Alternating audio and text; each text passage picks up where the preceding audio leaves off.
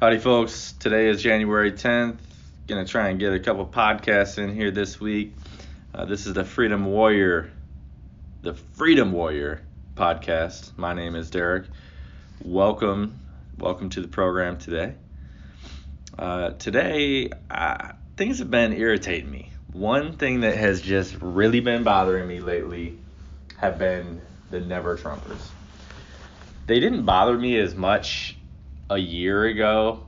You know, shortly after the presidency, it was it was like they were just hanging on a little bit, like they couldn't quite get over the result, but not quite as extreme as the uh, you know the leftists out there crying in the streets, but or screaming or what have you. Um, but what's bothering me about them now is they live almost in as much of a utopia as the the leftists because leftism is a fantasy right? Like the utopian fantasy. Like this this perfect world they can create as long as they have all the power. Um, but what bothers me with the trump never trumpers is that they think you know if we just had someone decent someone who just behaved well that we would have a, a better chance of getting things done. As if that wasn't the status quo for every Republican president in the past like 20, 30 years. You know, you're you're really nice, you're really cordial, you're really decent. But like what really got done? I mean, Bush blew out the budget. Um, you know, Romney and McCain both ran for president as the decent guys and they both lost they caved. They went. They were not fighters. They gave up.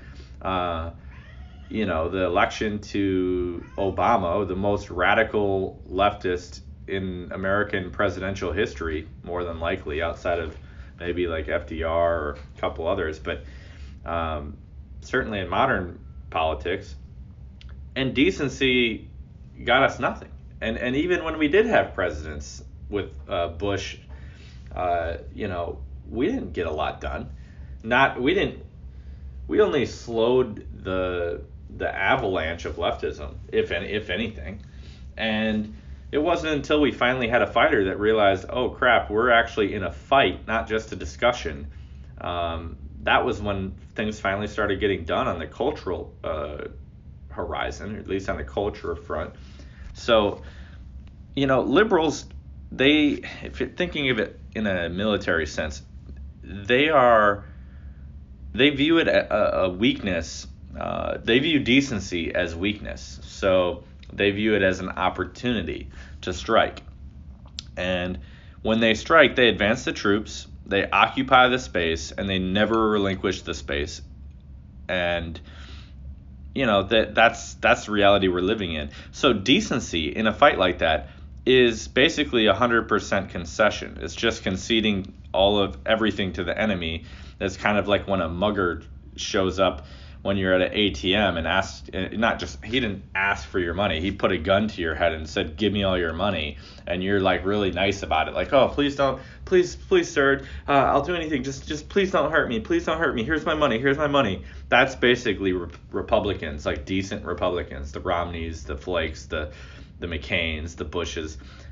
That's not to say they aren't decent people. I'm just saying that's what decency in the modern era as a Republican gets you. So um, to never Trumpers, I guess the point I would like to further um, piggyback on that thought with is that in America there are two options in politics.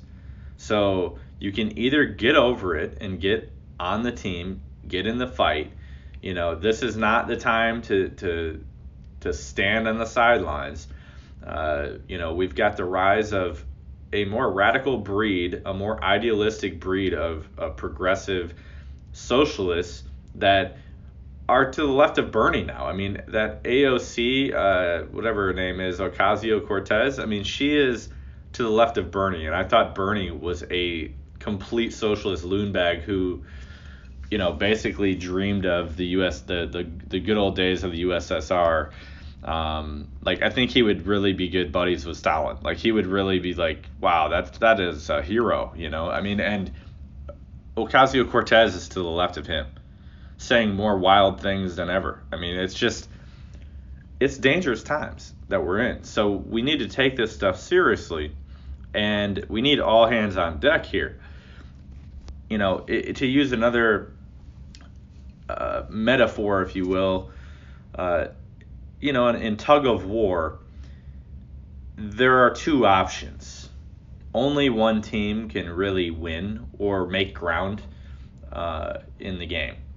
So staring at the rope because you're too good to join the fight just because you don't quite agree with all the people on your side, that's a futile effort.